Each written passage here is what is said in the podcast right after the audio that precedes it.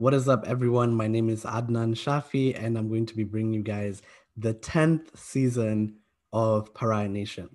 We turned one year old a few days ago, and it's a really exciting experience. We've upgraded some equipment, but as usual, we're keeping it real. We keep you guys with the best guests, essentially, um, on the continent and off the continent. And today we're going to be talking about mental health from the African perspective.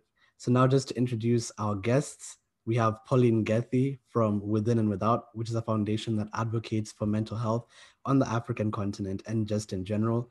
Pauline, would you like to introduce yourself?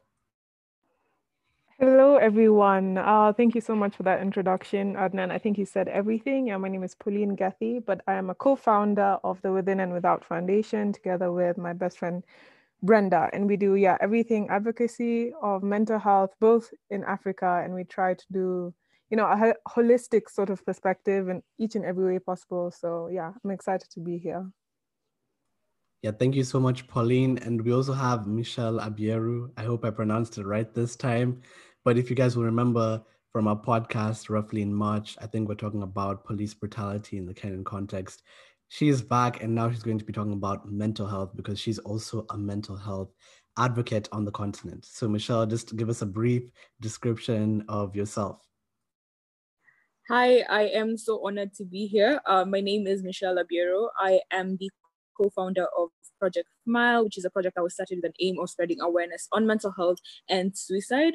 Uh, so yeah, I do a lot of advocacy around mental health due to the fact that mental health is extremely stigmatized in my community. Yeah, thank you so much. And let's get right into it. I think we're going to start off with a small kind of exercise and for for people just have some sort of context we are all kenyan. And uh yes i did i did consider obviously getting guests from different perspectives and i don't think a lot of them were actually free. So we're just going to have to do this from our perspective but i've lived in south africa so i can definitely kind of chime into that as well. But generally speaking we'll be looking at a kenyan perspective and mainly i'd say east african perspective. That's where most of our perspectives will be coming from.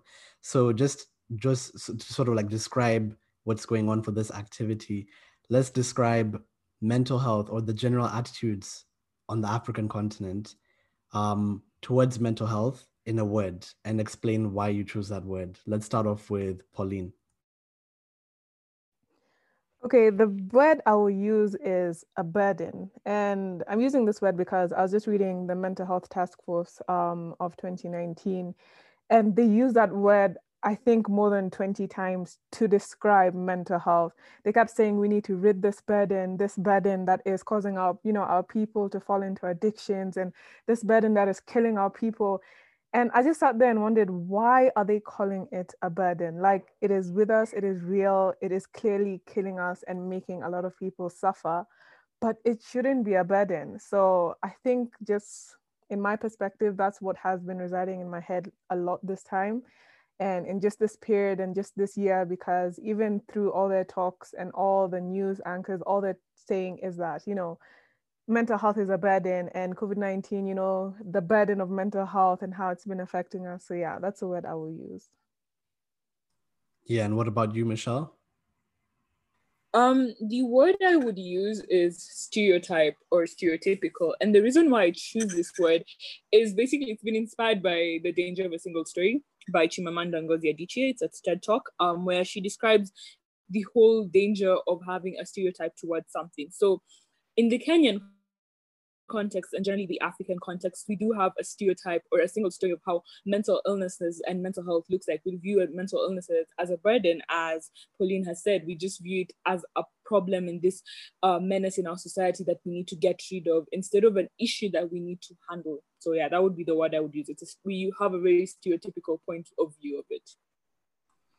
Yo, I definitely I vibe with the points that you guys are bringing through, and I think the word that I'll use is peripheral so I feel like every single time we talk about Africa's vision, Africa's mission, and what what essentially we want to go in the next 50 100 years, I always hear talk of the economy. I always hear talk of you know job creation. I always hear talk of uplifting people from poverty. And these are all novel things, these are all good things. But I barely hear discussions about mental health. And this is why we actually find that many sub-Saharan African countries spend less than 1% on mental health yeah mental health essentially in terms of facilities uh, let's say hiring psychiatrists etc educating people about this. And for me that is so shocking because we know that i believe suicide is the second leading cause of death worldwide from ages 15 to 29 what do those statistics how do they those statistics make you feel? Um i can start. Okay so in my experience um I feel like that's such a pressing issue that so many of us are overlooking. Like it is clear, it is in the World Health Organization that it is the second leading cause, yet no one is talking about it. Everyone is so ashamed to even say, oh, my child committed suicide, or say, I know someone who committed suicide.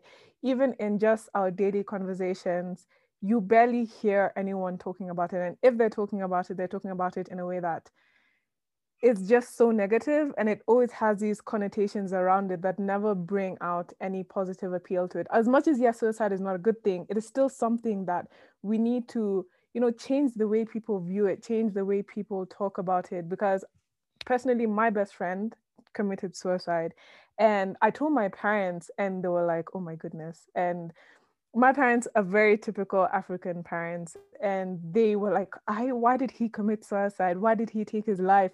They were so confused because you know this guy was wealthy. This guy had, you know, everything that he needed. He went to the best school. He, his family was okay. So, just the thought that they had of why would he take his life, like it doesn't make sense to them.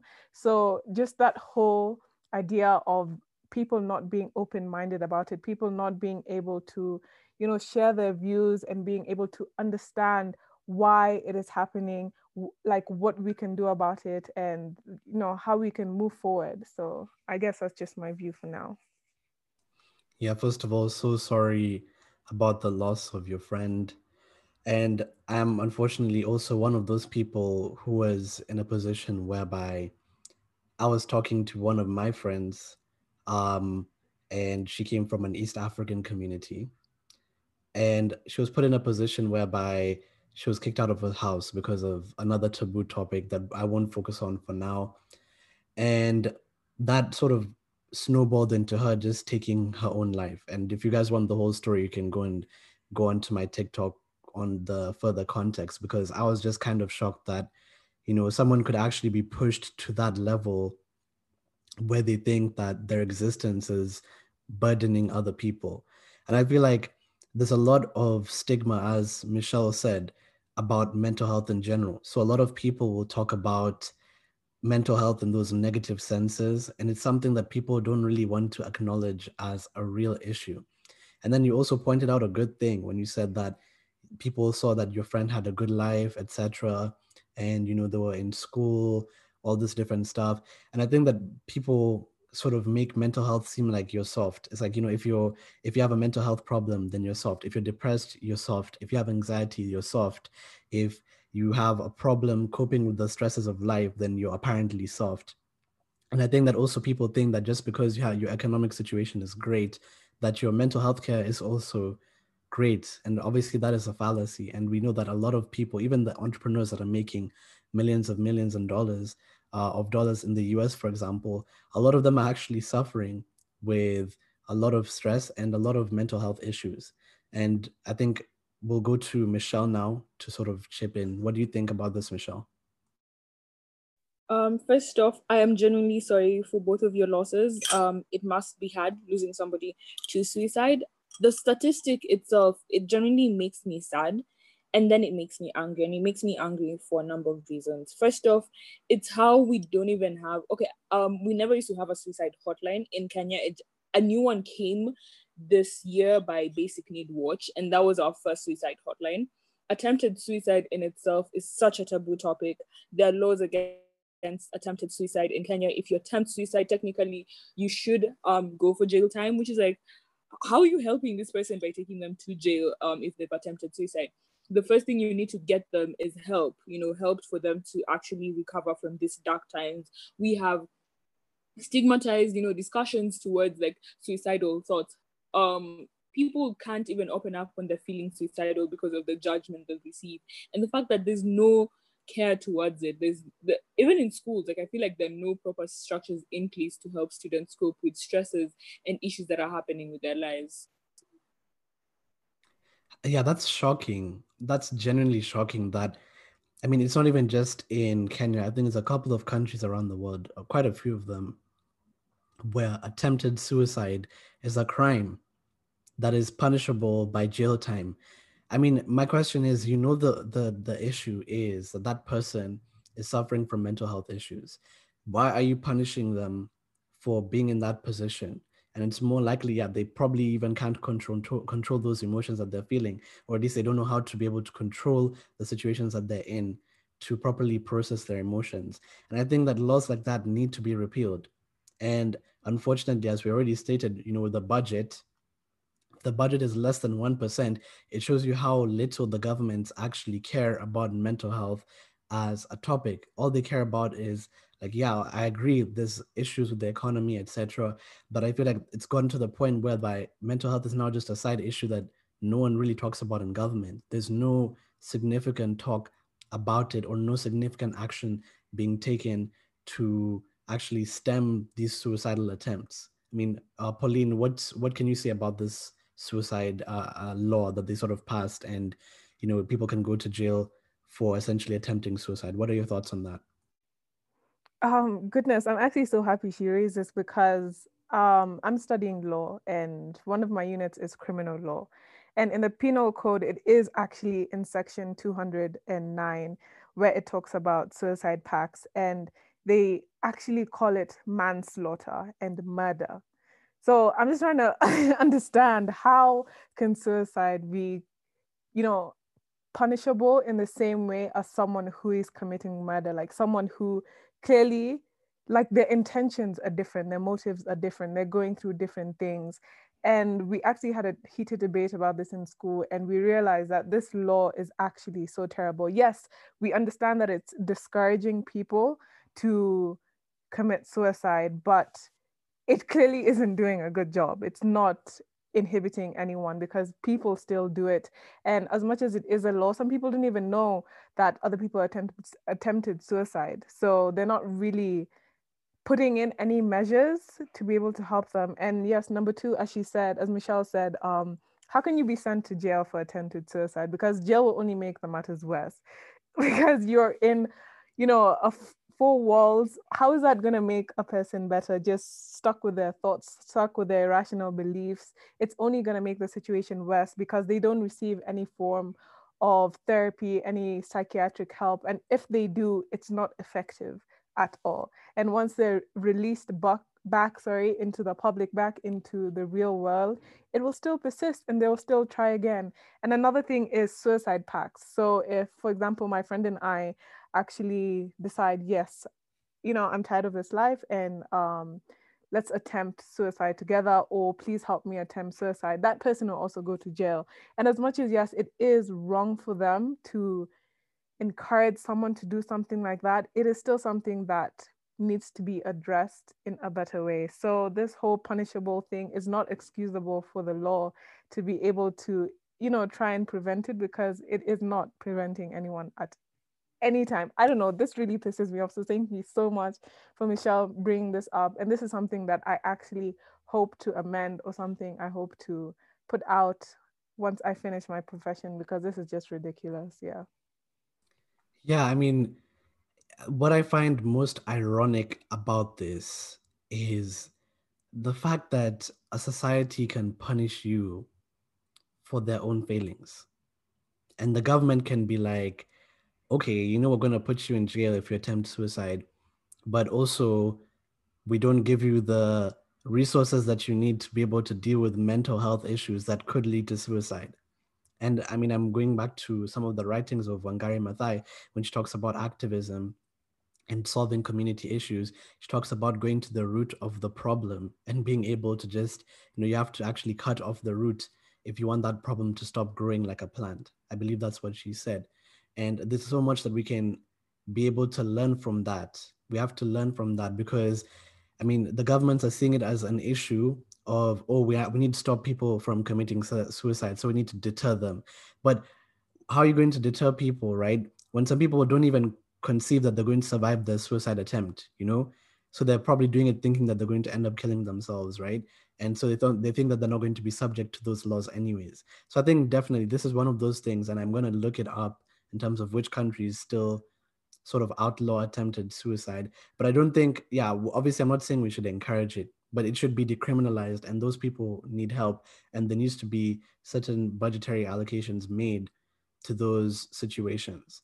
And did anyone uh, else want to add anything before we move on yeah, I did want to add a couple of things. I think Pauline has brought out so many good points because I remember the first time I, I came across this, I was initially shocked. Like, I was like, how are you taking somebody who's attempted suicide to jail? Like, it, it made no sense to me at all. And I was like, okay, but what about, um, you know, getting them help, getting them into therapy and all that? And, you know, to me, when I read like the mental health task force report and all that, I'm like, technically we are treating the symptom and not the actual disease. We're not treating the issue at hand. We're just treating some of the symptoms. Okay, fine. I'll say, hey, let me establish like a psychiatrist center and not try to figure out what's causing people to, let's say, have suicidal thoughts. We're not doing that.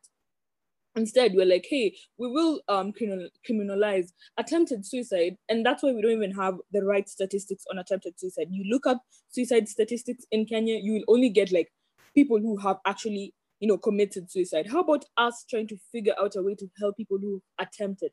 Because the fact that they survived should be something, hey, we should be like, hey, at least they survived. Now, what's the way forward? You know?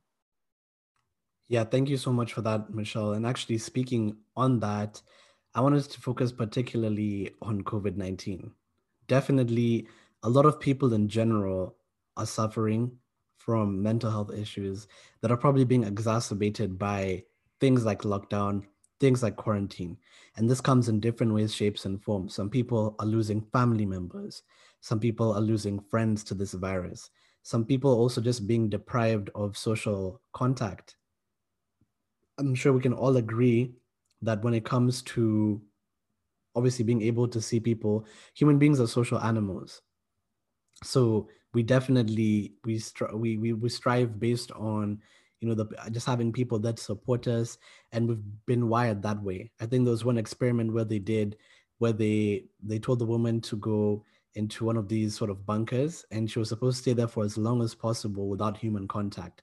And her body sort of changed so much that she even stopped having periods after i think it was 90 days.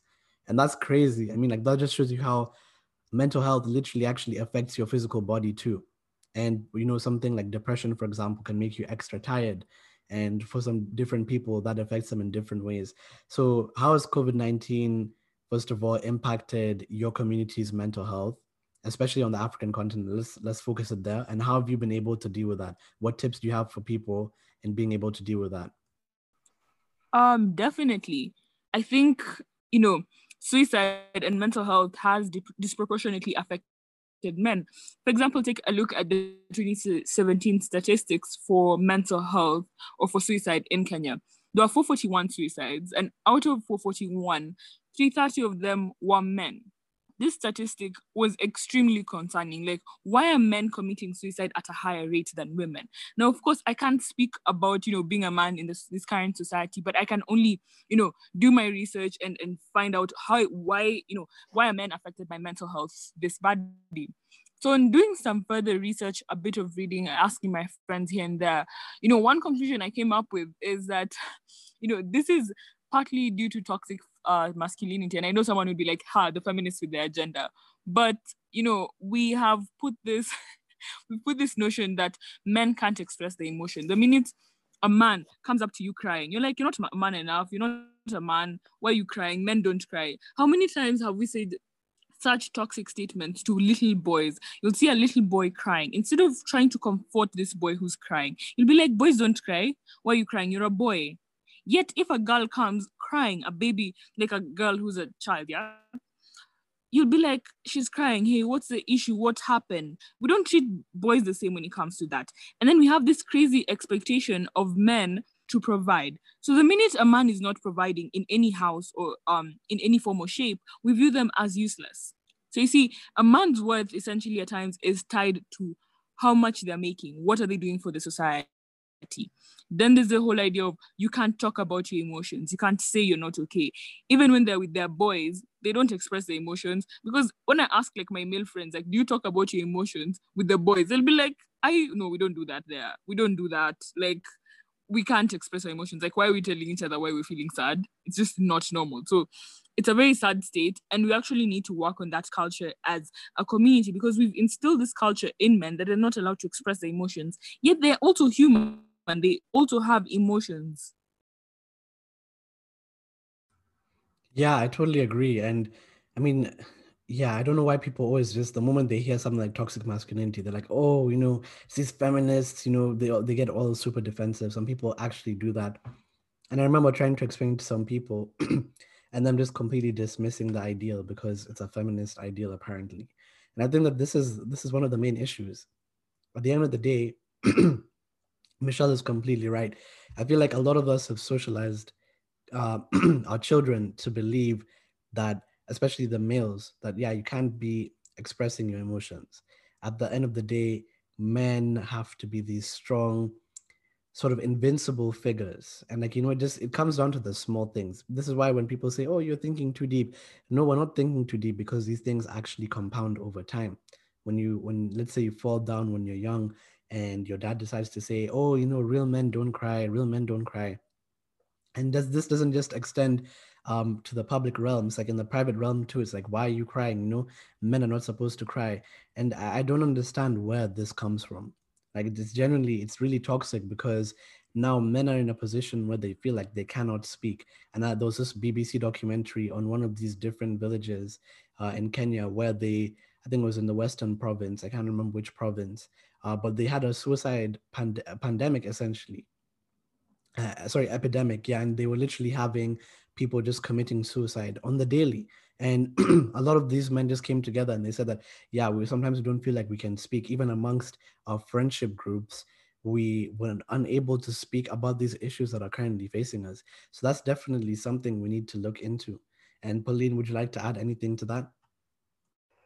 Yes, I have actually two things to say. The first one is I was watching a documentary about suicide cases in our rural sectors in Kenya, and it was mainly prevalent in the male society. So they were basically talking about why, and they were saying um, when men feel like they have failed to provide, they have failed to, um, you know, assume their roles, they decide the be- next best option is suicide or just to leave their family and stop being a burden on them. And um, I think some sort of European person came in and brought the men together and asked them, okay, what is the problem? And the men were saying that the women are expecting too much. They were actually airing their views. And they were like, my wife, she's always crying about how I'm not bringing enough money, blah, blah, blah, blah, blah. And I was like, oh my goodness. And I'll connect this to a book I was reading the other day, and it's called The Imperialism of Patriarchy by Bell Hooks. And it was basically talking about how, yes, the Western people brought the whole idea of patriarchy to Africa.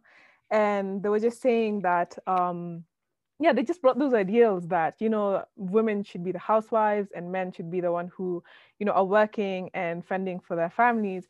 And then it brought something up um, they quoted a woman, her name is Amiri Baraka, and she, in one of her books, she was just basically saying how women enjoy that level of patriarchy. They enjoy the masculinity. They enjoy being um, the subordinates and you know lesser hierarchy in the in the family. And I was like, okay, this really doesn't make sense to me. But you know, her view is her view. And she was saying all those shiv- chivalrous i don't know how to say that word but i know what i'm talking about. All those codes of manhood were portrayed in a way that the white man brought it to the black man and they were basically you know trying to find common ground. And the common ground that the white man and the black man found was patriarchy because the black man of course was a slave and the white man was um, the superior. And that common ground of patriarchy is what resided and it grew and it grew and it grew.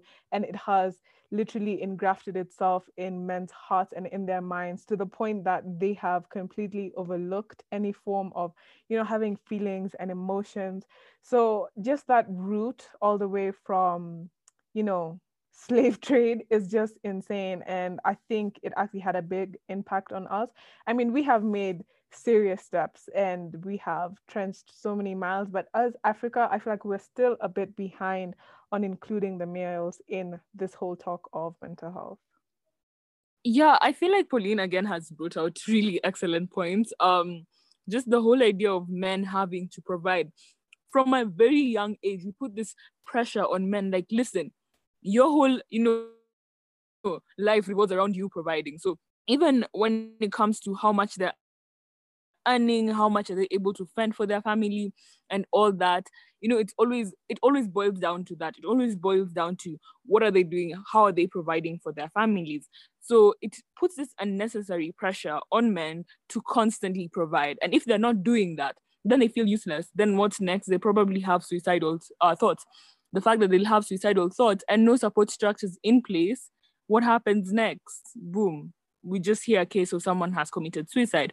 And I remember a time um there was a documentary, I believe it was by BBC Africa, and they're exploring um suicide rates in amongst men in central Kenya and looking at it, I was so devastated. I was like, this is really happening within our country, and we're not doing anything to tackle this issue. So we need to destroy this toxic masculinity that has taught men from a very, very young age that they cannot express their emotions. Yeah, I, I think one thing I'll mention as a caveat um, for people is that, yeah, we're not going to attempt to answer all the questions about mental health in Africa in general, because our continent is absolutely huge, but I feel like there's certain issues that are definitely connected to the African continent in a unique way in relation to this issue. And now, what I find, uh, I'll move into this idea of the imperialism, all this different stuff that Bell Hooks uh, addressed in her book. And I think that it's sort of a mixed bag. And in the sense that there was some cultures that definitely had matri- there were matrilineal societies and um, there was a lot of people that were actually like ruled by certain queens, for example. And you find certain societies whereby there was an element of patriarchy as well. I believe if you look into, I think the Bakongo people, uh, before colonialism, there was some patriarchal sort of elements. And I think Queen Zinga sort of overturned those. And um, during her time, uh, it was kind of interesting how the the masculinity and feminine femininity dynamics worked there because apparently she had a harem of like 60 men or like male concubines that she would dress in female clothing. So I think that what you find in some African cultures is not the fact that they didn't necessarily have some element of patriarchy within them. What they had was a different form of patriarchy. So even if you look in places like Dahomey, which was, I believe it was a sub tribe or one of the former tribes that broke away from the Yoruba. Uh, they had this whole uh, Dahomey Amazons. Essentially, there were women that it was a total women, uh, like a force of females that just essentially they would be fighting the French and all these other different groups that were trying to colonize. And there was a special force that the king had actually nominated to protect him, but also to protect the kingdom in general. And what you find is that they were actually seen as men but in a different way than we'd actually traditionally sort of see it from a Western perspective. So you'd have some, like in, in Western society, obviously, if you're, uh, for example, back then, if you're a woman, then there was no way that you could ever be seen as a male, just from that patriarchal sort of viewpoint. But from this sort of sense, if you became a Dahomey Amazon, then you would actually be seen as um, a woman who became a man. So it's not like they were seen as female soldiers, but they were actually seen as women who became men essentially which was very interesting dynamic. So i think some cultures definitely when you talk about the common ground i think there was that common ground. But for some other cultures it was a bit more difficult to expect that. But also even speaking of the providing thing there were some african cultures that sort of had that division of labor if you look at the wanga kingdom for example um, the women were actually supposed to be the ones cooking while the men were actually talking and maybe they'd uh, smoke something while they talk with their friends. That was sort of the culture there right? And i think that we're starting to see that a lot of different cultures they have those crossroads. So how do we sort of go in to these cultures, right?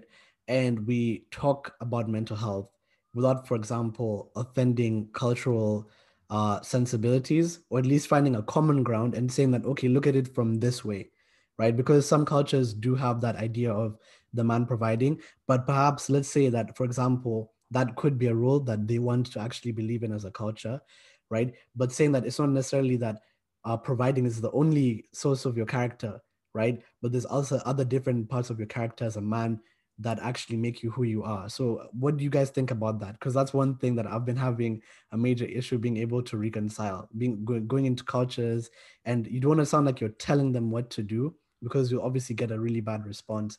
But at the same time, maybe working with them to actually build um, a mental health, I mean, a pro mental health sort of society.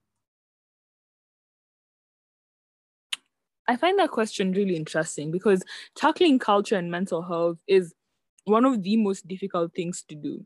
For example, where I come from, um, if someone died, like through suicide, someone committed suicide, the funeral, no one is supposed to mourn. You're not supposed to be seen crying because it's deemed like this person is not worthy of, I guess, being a worthy send off.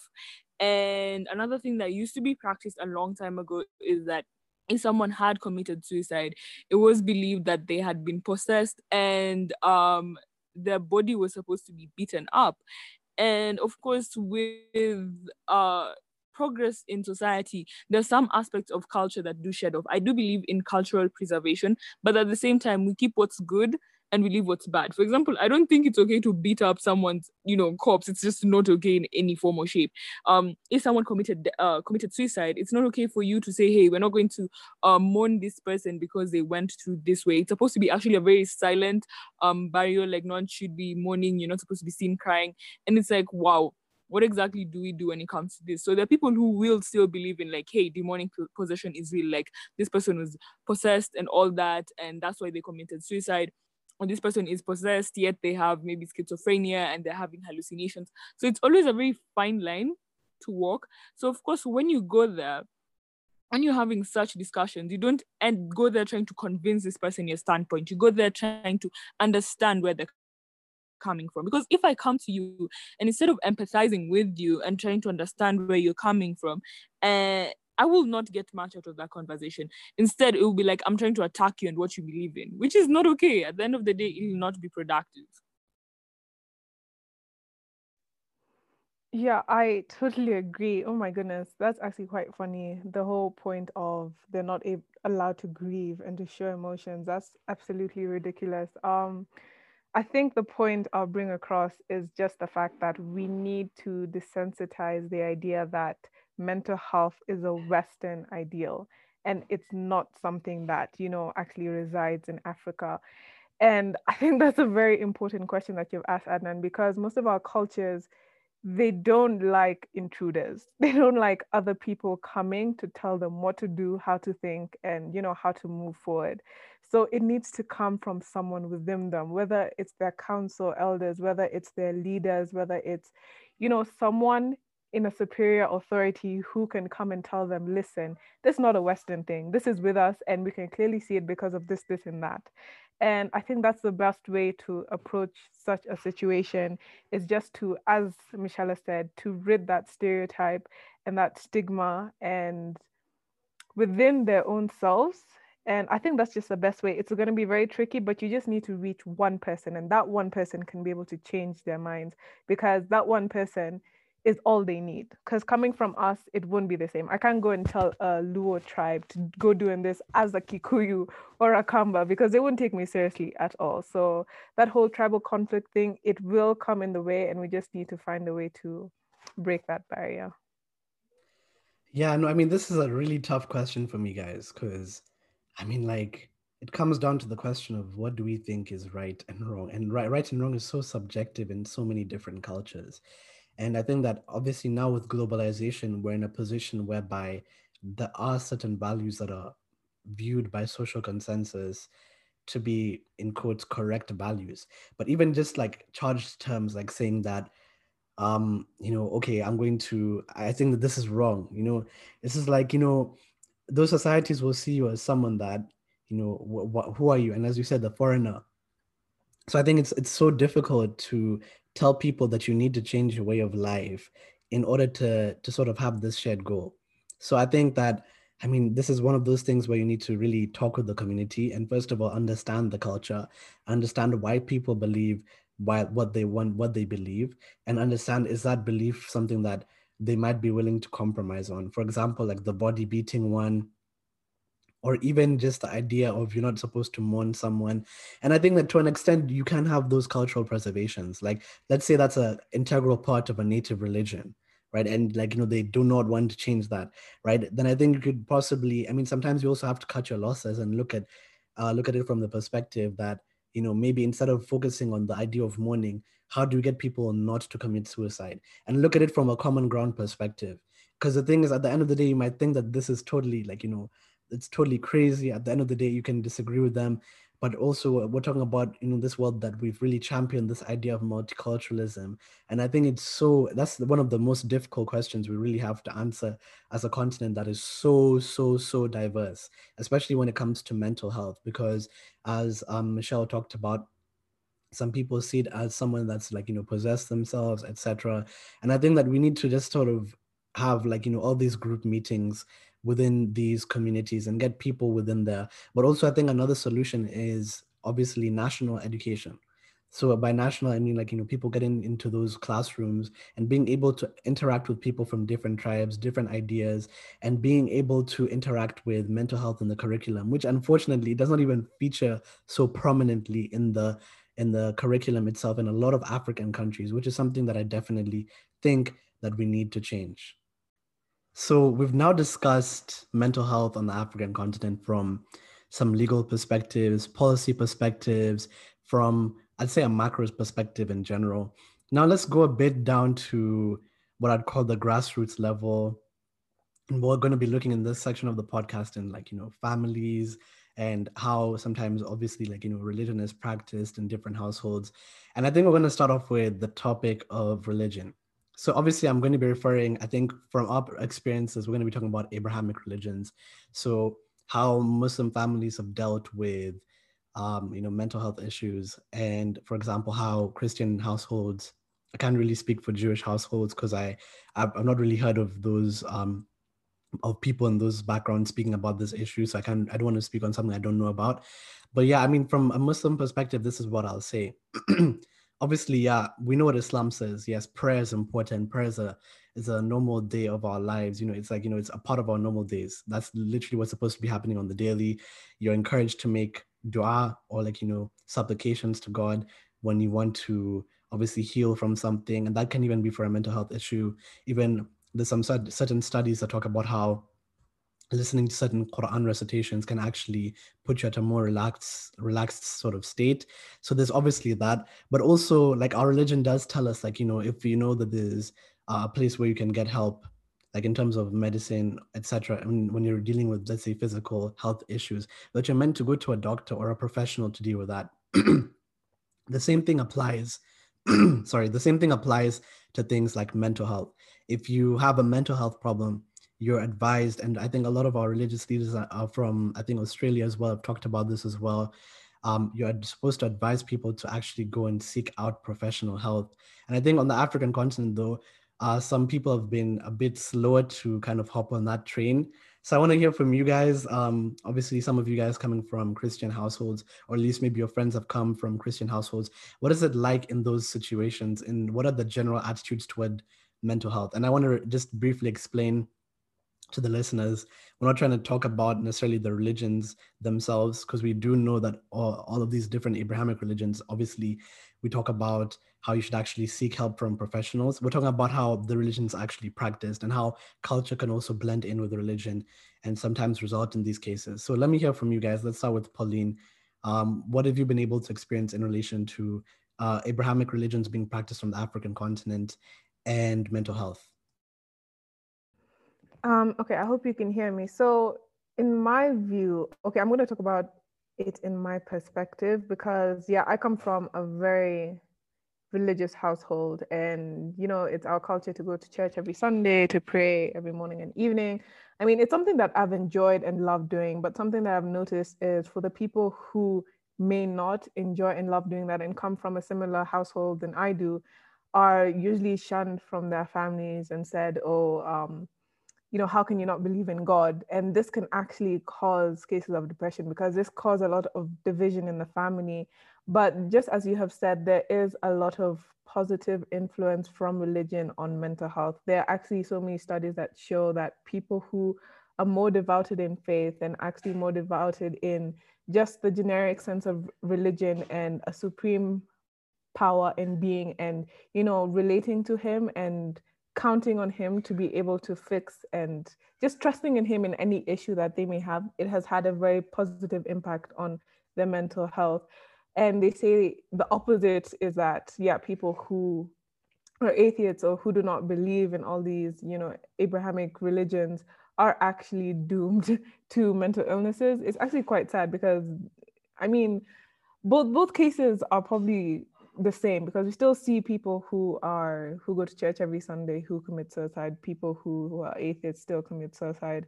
It's not something that we can really give a general statement of but just in relation to culture and religion i feel like culture has a very negative impact on um, religion in africa because of course the beliefs are you know it's still a western thing and it's a western ideal.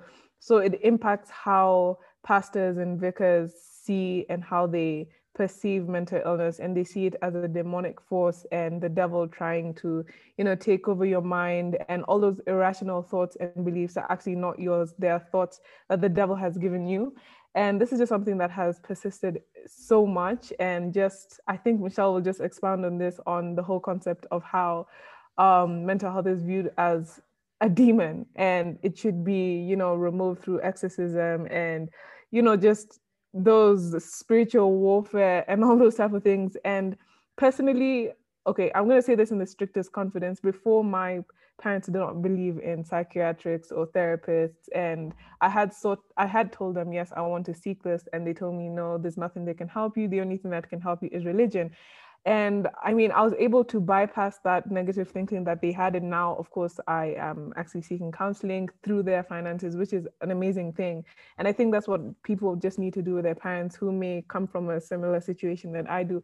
Just sit them down and show them why it's important. And yes, you have tried with God and you are still devoted in your faith, but there's still alternative methods, just as Adnan has said, that, you know, religions still need to profess and they need to be you know, one where they need to understand that, you know, as much as yes, we still should rely on religion, there's still other methods that we need because we are not independent beings, we're dependent beings and we depend on so many different things and we can't just depend on one. Um, so I feel like a lot of religions, at least the Abrahamic religions in Kenya, I know I haven't encountered Kenyan Jews. I don't know if that the Jews in Kenya at all.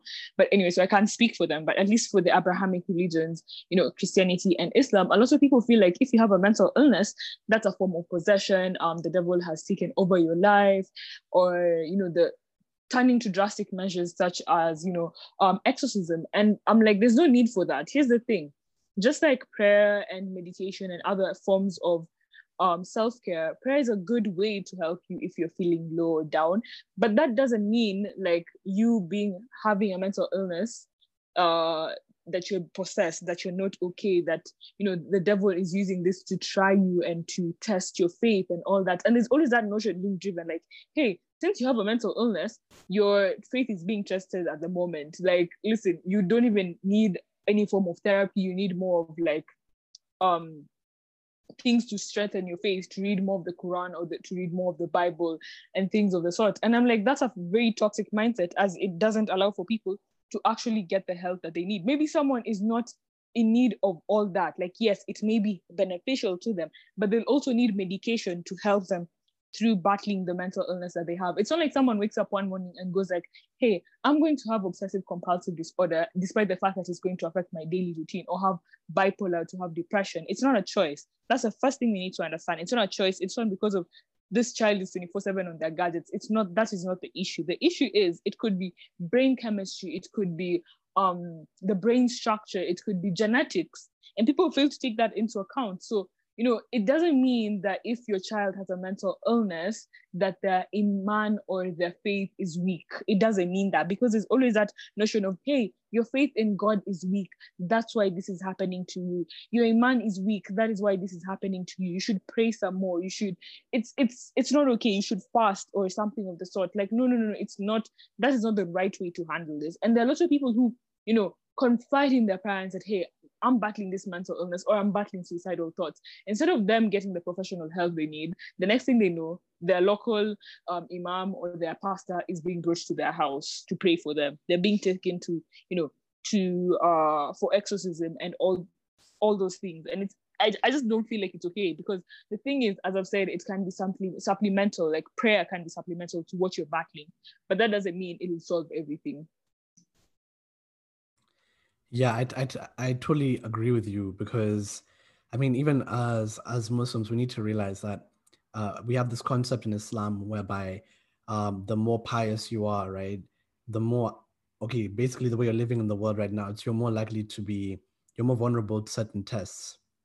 Because you have to abstain from certain desires or you could be struck by a certain calamity. And we know that the prophets peace be upon them all in our traditions were actually some of the people who are who are tested the most. And you know, there's certain verses of the Quran that were actually revealed to tell uh, our beloved Prophet Muhammad, peace be upon him, that do not be depressed, and to tell some of his companions also do not be depressed about these situations that you've been put through.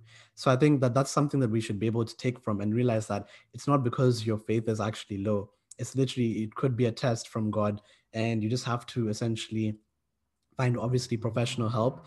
And from there, you can also be able to actually speak to God through prayer and uh, you'll be able to actually hopefully get through that situation. I think it's so important that we need to uh, involve all these different examples of it's not examples sorry we need to really in, involve all these different faith communities to be able to address these issues and i think it's interesting because now we have all these different interest groups that we've been talking about like when it comes to you know now it's cultures then there's obviously we need to get involved the churches and the mosques in this in this whole entire battle against mental health.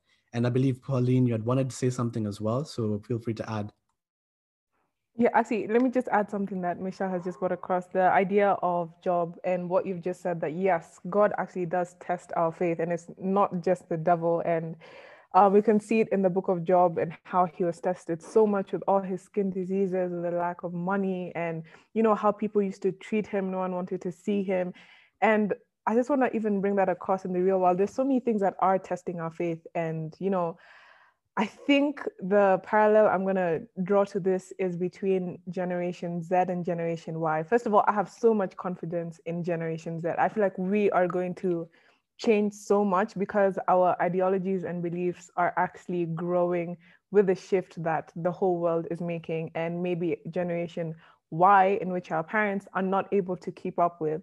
And that divide has caused us to have so many issues. And I think this relates to religion because most of the people who are in the leadership in our religions is like the vicars and the pastors. I'm sorry, I'm not sure what you guys call them in um, the Islamic, sorry, religion, um, is that they don't understand what we're going through because they haven't experienced the same thing. So the whole introduction to social media, they don't understand how much it, it can affect us and as Michelle has said, there's so many things that test our faith every day. We don't just wake up one day and we decide to have a mental illness. Social media, our exposure to different social cultures, and just how the world has been able to come together, we have not been able to find a way and find a balance to be able to deal with that.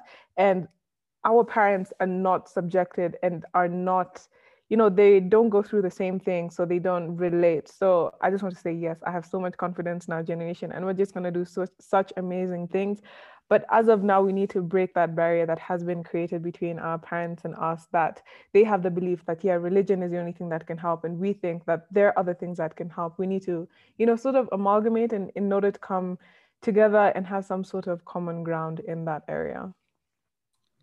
Yeah, and I think you brought up social media. That'll be our second last topic we discuss before we head off. I think it's so, so important, even as a content creator myself. We're all content creators on this podcast today.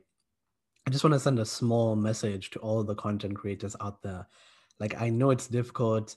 And sometimes, you know, there's all kinds of trolls out there, there's all kinds of people especially being a black person online as well. Like you sometimes you encounter racists that come into your life, calling you the N-word, all this different stuff. Like, I mean, we need to we need to just come together, guys, and support each other. And like as a content creator, I mean, I'm speaking mainly to Kenyan TikTok. I remember there was a time where people were pushing this creator. I won't mention any specific names, but they were pushing a specific creator through their comments on his page. Um, almost to the brink of suicide and he was posting about how he didn't feel like his life was worth it anymore and i think that we need to start considering the implications of our comments on people's timelines i mean because you might think that these are just words but just remember that when people speak right sometimes that is like you know what they call verbal violence. You know you're attacking someone's state of mind. And it's so so deep for some people because they're not they don't have the the level of fortitude as someone else to be able to take that. So i think that's something i, I can't force you to to stop commenting whatever you're commenting right to all these different people who hate for no reason or i can't stop you from creating hate pages. But i think that actually that in and of itself is a mental health problem that you're probably suffering from too right? You're probably suffering from mental health issues and you you probably have so much negative self-talk that you want to just spread that onto other people. Because let's say if, if i go down then everyone else must go down with me. And like you know this is why we, we say that therapy is so important or even just going to people like you know counselors just to talk or even having talks with your friends. Because you know talking to someone else who knows about this they can actually help you navigate these problems significantly and i just want to know from you guys what has been the the social media scene like for you guys um, in terms of mental health. And also, one extra thing that I'll add because of time is especially during this period of where Africa is bleeding, and you know, you're seeing all these crazy stories and really traumatic things being shared online. And I, I just want to know your opinions uh, about what's going on. Let's start with Michelle. Um, I first off, Adnan you're you're spitting facts. so the thing is, when you talked about the whole issue of hate pages, we're not gonna mention names. Um, I remember this content creator reached a point where they were genuinely in a bad place, and the comments were really, really awful. Like I remember reading through the page and just going like, "Wow." How are people full of so much bile? Initially, it's, it all started like a joke, like you know, it's just uh, this common joke, and then people joined in. But then there were people who were going the extra mile of sending death threats and things of the sort. And that was really disgusting.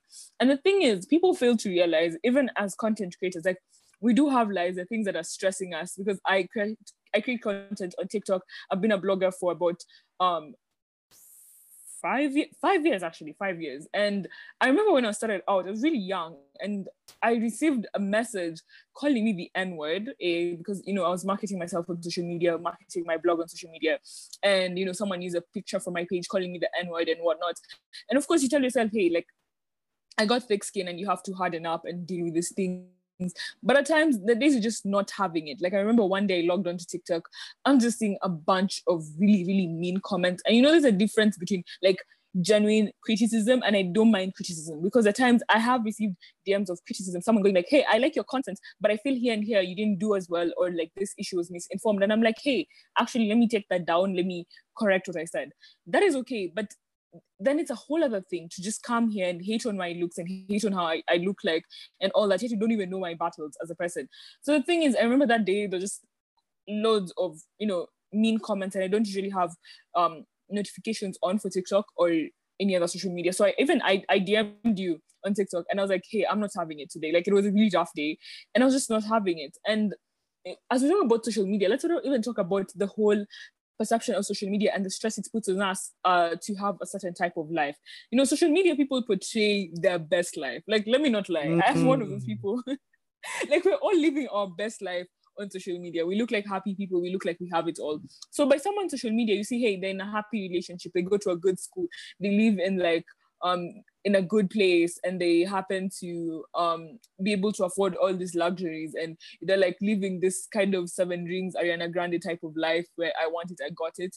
And you're not living that life. You're like hey someone is going out of the country for the holidays and you're there thinking about going to a rural area and you're like what did I do to deserve this? And there's this this whole you know thing of comparing yourself to another person based off social media. Now the thing is, what I would like to emphasize that people never put out their worst side on social media. I'm not going to post that. Like, listen, am I going to post me crying ugly tears because of my grades? Like, very few people are willing to do that, and I genuinely appreciate creators who take the time to be vulnerable with us and go like, hey, today was not good I do share some insight what it is like living with a chronic illness on my social media because I want people to know that hey, just like any other human being, I have struggles too, and I don't want you to ever compare yourself um yourself to me because this is my best version. What you're seeing is my best version. You've not seen my worst version. So there's there's that there's also the idea of online activism. I do appreciate what online activism has done. It has done amazing things for us. We were able to you know the whole thing of changing our social media profiles to blue for sudan last year. People didn't see the whole point um, but we were able to raise awareness on what was happening in sudan. The internet was shut down. Those there's a lot going on in sudan at that time we were able to talk about, um, you know, Islamophobia from France this year. Um, France, Macron issuing out very Islamophobic statements. We're able to talk about what's happening in Cameroon, the Anglophone crisis. We're able to talk about, you know, am I next in South Africa? And we're able to talk about gender-based violence in Namibia. And we're able to talk about what is happening in DRC and all that. But at times it can get overwhelming. As a human being, you're digesting all of these things. Some of them impact you directly you may be from DRC, you may have a loved one who's from DRC, and you're like, wow, you know, mining being done by eight year olds how is that not supposed to take a toll on you on your mental health and how you're feeling?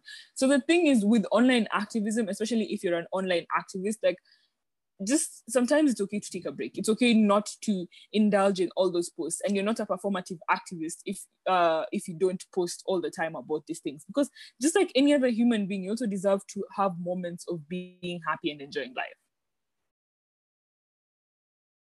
Yeah, Michelle, as as you said, those are just there's so much. And actually, you know what? We're gonna we're gonna talk about internet activism next week. Um, so I'm glad that you brought that up. And I think that internet activism is one of those things where I feel like as Gen Z, we've sort of put a pressure on us to sort of solve the world's issues. And it's not just one issue, it's like there's a trillion issues. And I think that a lot of people also give us as creators slack when we're not talking about certain issues. It's like, can you speak about this? Can you speak about this? Can you speak about this? And I want just my followers, especially, to know it's like um, I know what's going on, and I'm we're trying, right? And like a lot of people, if eh, you shouldn't also just solely rely on someone to use their platform to speak about it, but maybe you could be the one who speaks about that. And I think that obviously we can't save everyone, and I think that's an unfortunate fact, but we all need to sort of swallow that reality. And like you know, mental health, I think is all about um, you know being able to manage emotions. And going back to what you said about showing off your best life i mean if, if we're talking about how certain interest groups can view mental health from an islamic perspective i can already see how certain hadiths from the prophet muhammad peace be upon him relate to mental health. Because uh, he has a hadith peace be upon him where he talks about how the best kinds of the richest people are those who are content. So it's not about oh materialism this and that it's not about how much you've been able to accumulate in wealth. It's like, are you content with what's on your table? And I think that now, even from a Christian perspective, I'm guessing that there's certain verses in the Bible um, that you know that certain preachers could be able to use and you know you can actually see that there are clear crossroads between some religion and mental health in certain aspects so definitely there's that and um, we'll go to pauline and then we'll start talking about the last topic which is like family and how we can basically use the family dynamic to be able to sort out mental health issues. But let's hear from Pauline. What's your what's your thought on social media, and just give us some general thoughts around that area.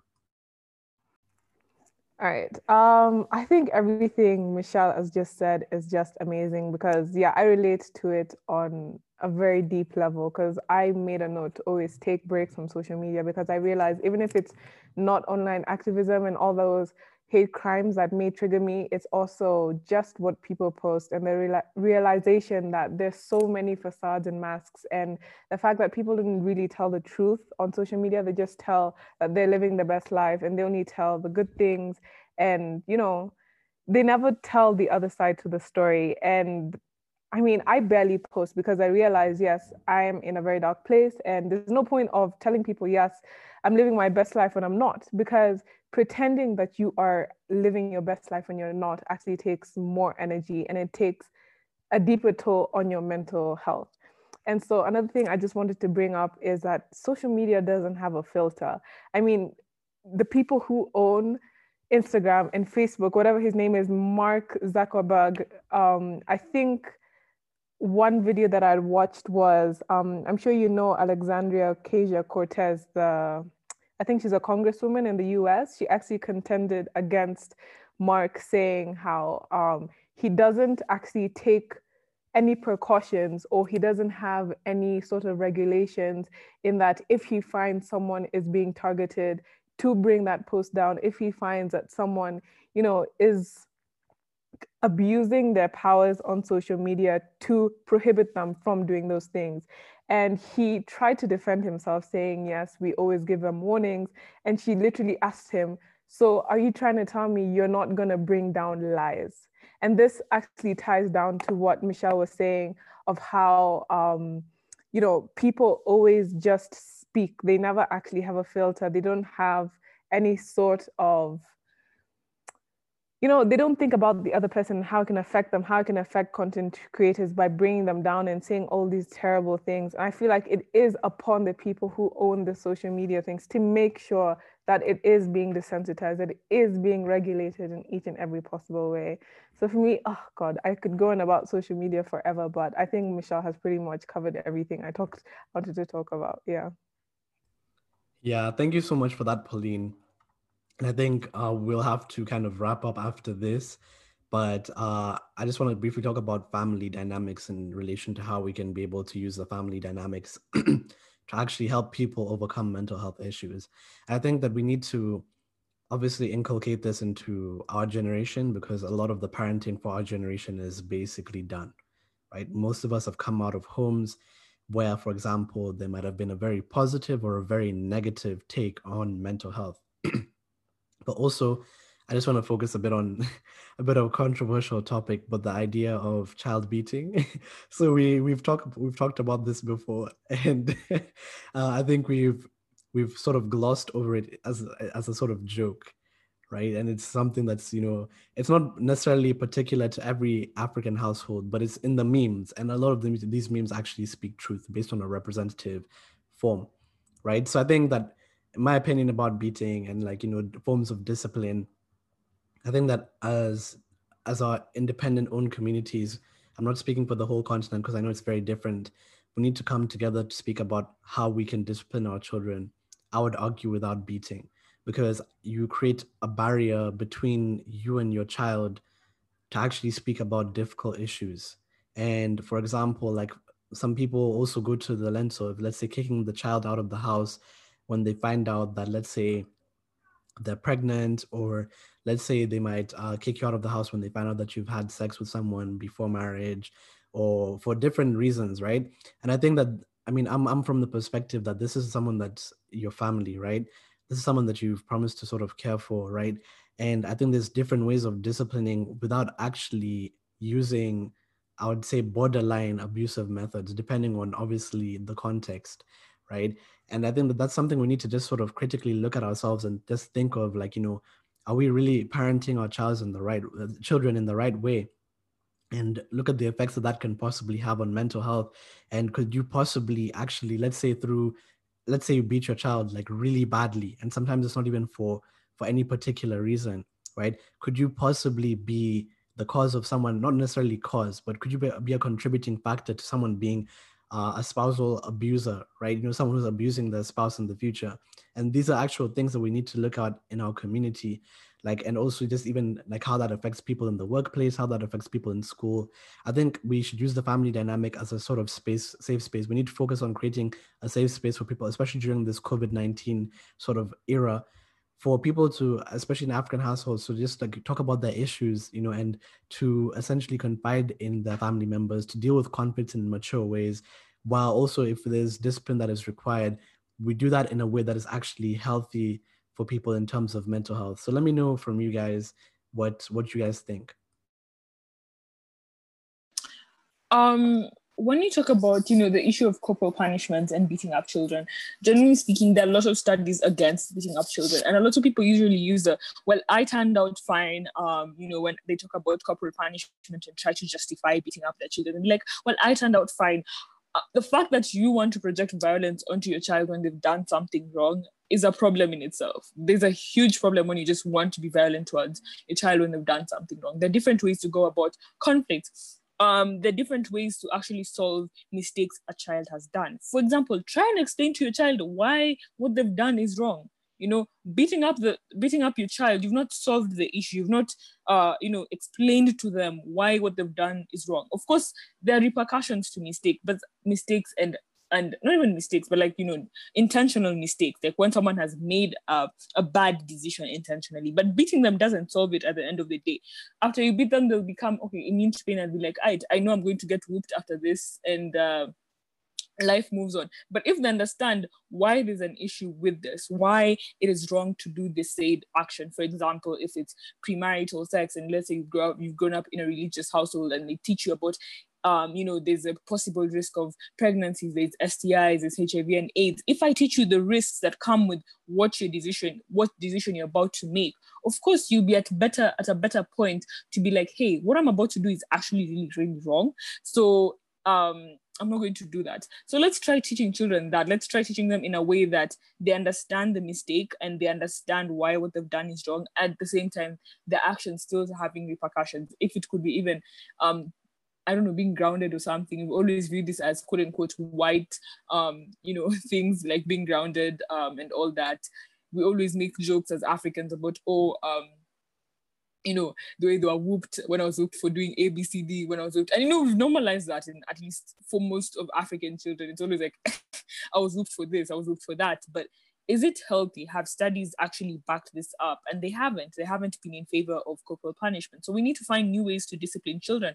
And especially in the COVID 19 era, as we are battling such a state of a lot of uncertainty. There's a lot of uncertainty when it comes to school, whether there will be school in person or not, whether um, the conference will continue not. People have lost opportunities during this COVID 19 period. People have lost jobs. So, how about we create healthy structures in a household to help children cope during these difficult times? And not children also, but also spouses. Let's also find mature ways of conflict resolution. Not everything has to turn into an argument that goes out of proportion and words are yelled that people will regret.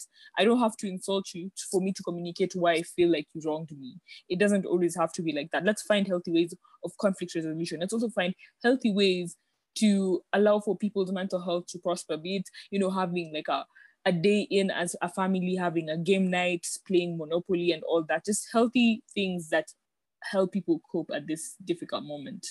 Mm, I completely agree with everything you have just said, Michelle, especially the point of how, you know, when parents are actually inflicting this form of violence, how like the fact that they don't realize that that's a problem in itself like that's their instincts like that's their reflex. Why shouldn't their reflex be let's sit down and talk about this and figure out how we can fix the situation? And i think that's a very important point that there's no communication especially in the african families. Our parents always assume they always you know think okay this child should already know they shouldn't have sex before marriage because they probably learned it in school, they probably learned it in church, but they don't actually tell their children, don't do it because of this, this, and this. And if you think you want to do it, come to me first, or come to this person, or tell someone first. They always just assume that we know the right and wrong, and they don't teach us. So the whole communication is just, it has just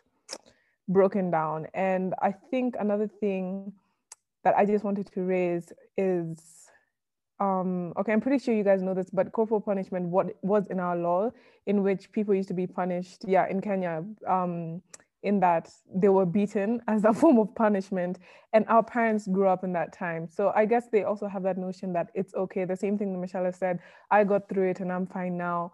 And you know, it's something that is okay, but it is not because any form of violence, any form of punishment as you can see, even people on the streets who are abused, let's say police brutality or any form, like how can we not relate that type of violence to abuse at home? And it has the same sort of implications because it has the same negative impact on people's mental health.